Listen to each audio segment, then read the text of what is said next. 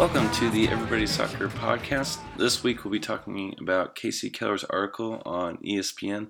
It was an insider subscription only article, so most people missed it. So uh, that's why we're going to talk about it. He goes on to make a number of points as to why he thinks the state of MLS goalkeeping has dipped in recent years compared to in the past when it was much stronger. And this is really on the heels of the MLS Cup where we saw a couple of goalkeeping blunders. First minute, we see Steve Clark for Columbus receive a back pass.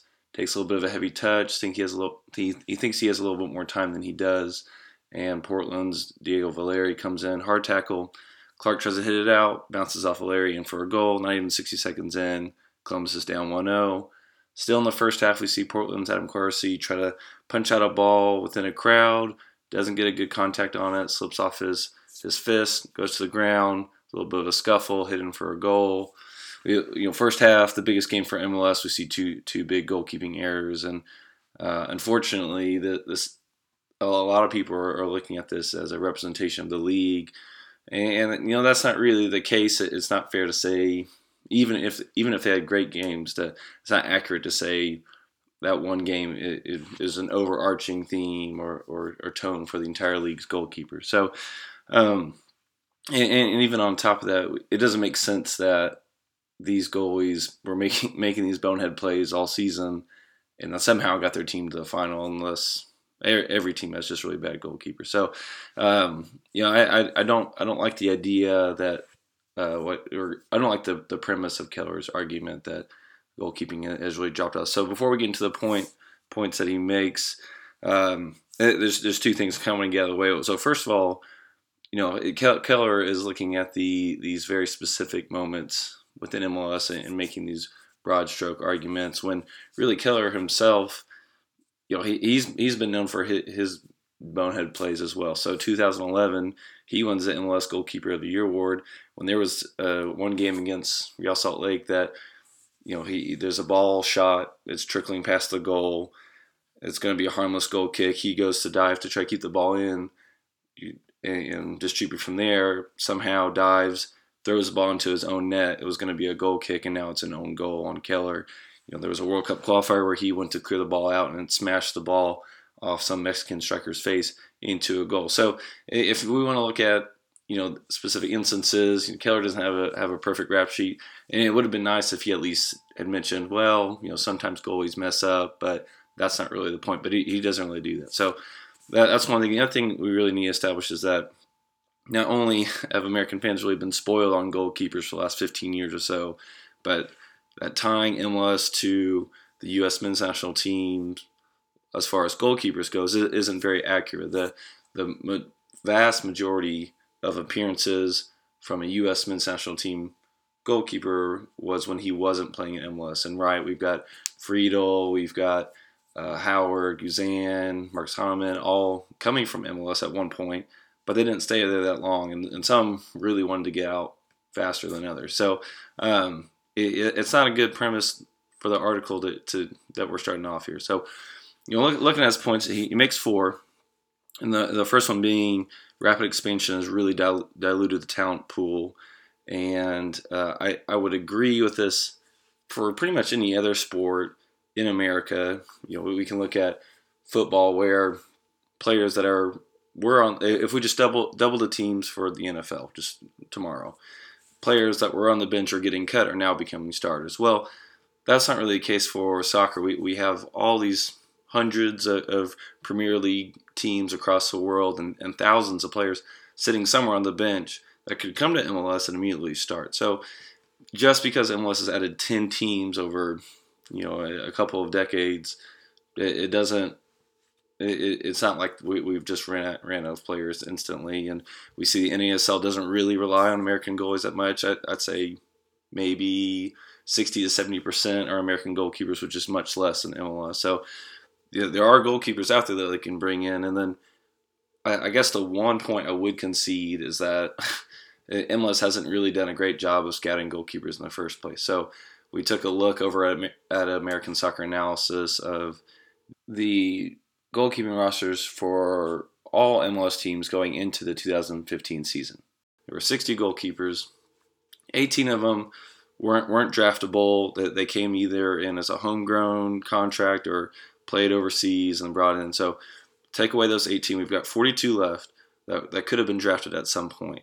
Well, 16 of them, 16 of those 42 went undrafted and still got into the league. So 38% of the goalkeepers of those 42 could have been drafted at one point, didn't, and still found their way into the league. So really, they they haven't really scattered that well in the past before. So I guess in some sense, with stretching out these extra teams, you know, it's even harder for teams to scout goalkeepers because they weren't that very good at it to begin with. So I guess that I would concede that point, though. Um, Keller's second argument as to why goalkeeping is dipped is because we've had a lot of good goalkeepers retire, and I, I, would say that that's accurate. That we we have seen good goalkeepers retire. We have Joe Cannon, Kevin Hartman, Matt Reis.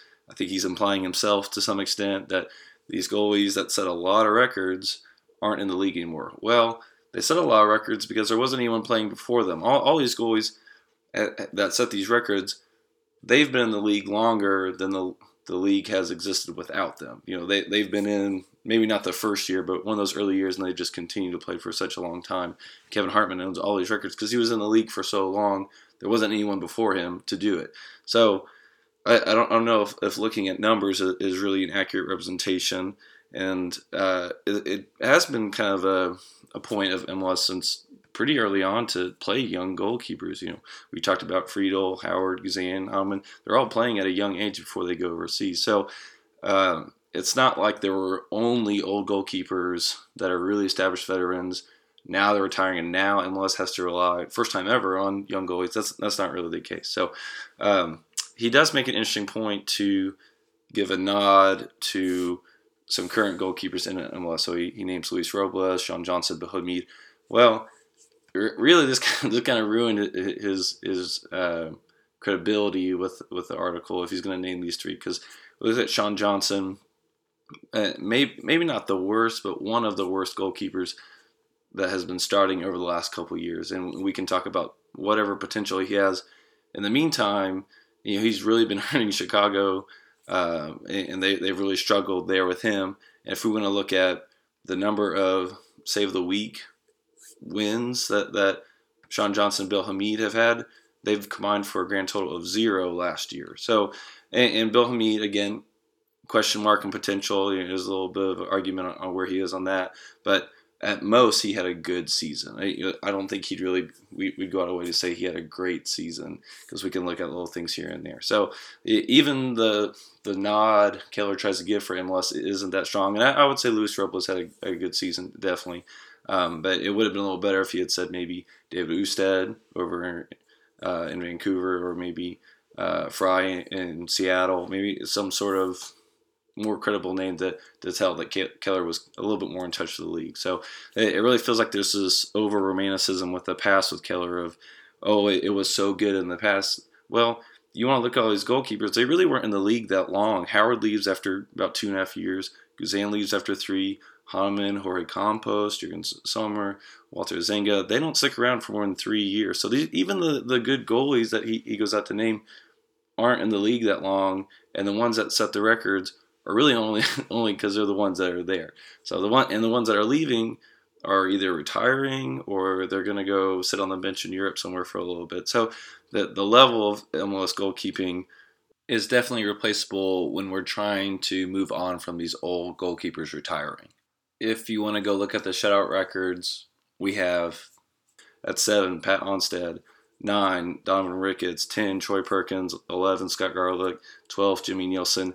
Those are goalkeepers that are, are good, you know, definitely capable goalkeepers that nothing wrong with them some better than others but definitely replaceable. And, and uh, MLS is going to catch up to them. They're all going to fall out of those those shutout records because uh, goalkeepers are going to surpass them just for more time. And for proof of that David Ousted has half as many shutouts Tony Meola does in a third of the time so you know again it almost feels like this uh, ignorant claim that, that Keller's having that the league just isn't good. He's just name dropping these great goalies, which they, again they were good goalies and they're definitely retiring and not in the league anymore. But to say that there aren't any good ones now is just you know it's not accurate, and he's not really proving that in any way. His third point, which, which I actually thought was a really interesting idea, but um, I thought was a little thin. He, he says that MLS has a lack of homegrown development, and he first cites that if England can't fill the EPL with their own goalies, how can America expect to? Well, I don't think that's, that's a really good point because the EPL is one of the best leagues in the world. So, may, may I don't I don't know if we're supposed to expect that the England has 20 world class goalkeepers just laying around that can start for each of their each of their teams. So that doesn't quite make sense. So pushing that aside, he he points to the fact that a lot of goalkeepers are going straight to Europe. Well, a lot of those goalies that are going to Europe aren't good enough to play in MLS, and we have a lot of young goalies going over there. You know, we can name some big names like Ethan Horvath, Zach Steffen. Great, but they're not really representative of the large number of goalies that are going over and there's really not that many goalies going over that there's really diluting the the talent pool. And again, it's not like we only have to rely on American goalies to have goalies in MLS. So, um, and even on top of that, I would not be. I don't think any of us would be surprised if Horvath or Steffen came back to MLS at some point. You know, they, they go over there to get developed because it's, it's better for them than playing college. That's fine. But a lot of those goalies come back. Now, if they stay over there, great, know, whatever. But a lot of those goalies do come back to play. Uh, I think we've already seen with Charlie Horton. He's always coming back. He, he's announced he's going to play for some MLS team. We don't know which, but you know they, they, do swing around. Uh, Robles, we've mentioned earlier, he left. He came back. Um, so it, that's it's not unheard of for a goalie to leave and, and come back over. So uh, the the last point he makes. Uh, which, uh, which I would have liked to see this little fleshed out because it was a little confusing. But he says that the money's going to the creative players and not the goalies, which that is definitely the case. We, we see designated players going to strikers, wingers, creative midfielders, occasionally a defender, but we haven't had a goalie yet to be a, a DP yet. Um, that doesn't mean that the the level of goalkeeping in MLS has dropped. And we can even just look at a salary point. They're getting paid more now than they were in 96, 2000, 2005, the salary has continued to rise for goalies, even if they haven't had a big contract. You know, they're still getting, uh, you know, increase in, in salary. And, you know, just because they're not signing a, a top end goalkeeper doesn't mean that the, the rising tide hasn't hasn't gone up. So, um, and he, he tries to make kind of a trickling down effect point, and I was really confused on it of saying that, well, because the money isn't going to the defenses, they're getting thin because of that. One one defender may be very athletic but not very good in the air or, or, or something like that, and it ends up affecting the goalie. I wasn't quite sure what he was trying to say with that, and I kind of would like to see that idea fleshed out a little bit more just to, to get on the same page with them. But um, so so o- overall, we, we, should should note that MLS goalkeeping isn't going down; it's definitely getting stronger from top to bottom. We're way past the days of players like Ray Burse starting. Which, if you don't know who Ray Burse is, that's okay. I'm sure he's a fine, fine person. Not a great goalkeeper. Definitely not one for MLS. Um, but he, he got a number of starts because the league was so thin uh, between team to team and within rosters that you know he just kind of found himself starting for FC Dallas. So um, it, it's not we, we, we, don't have that sort of uh, hold hold to fill anymore. Teams are being filled out. We have a connection with USL teams. The young players are, are getting time with, with those USL sides, and uh, in the meantime, we're having more consistent older players start for MLS. And once those young players do come up, they'll, they'll be able to fill out that role, whether they're American or not. So, um, if we do want to look at the role for American goalkeepers with MLS, which is fair, it's our domestic league, that, that makes sense.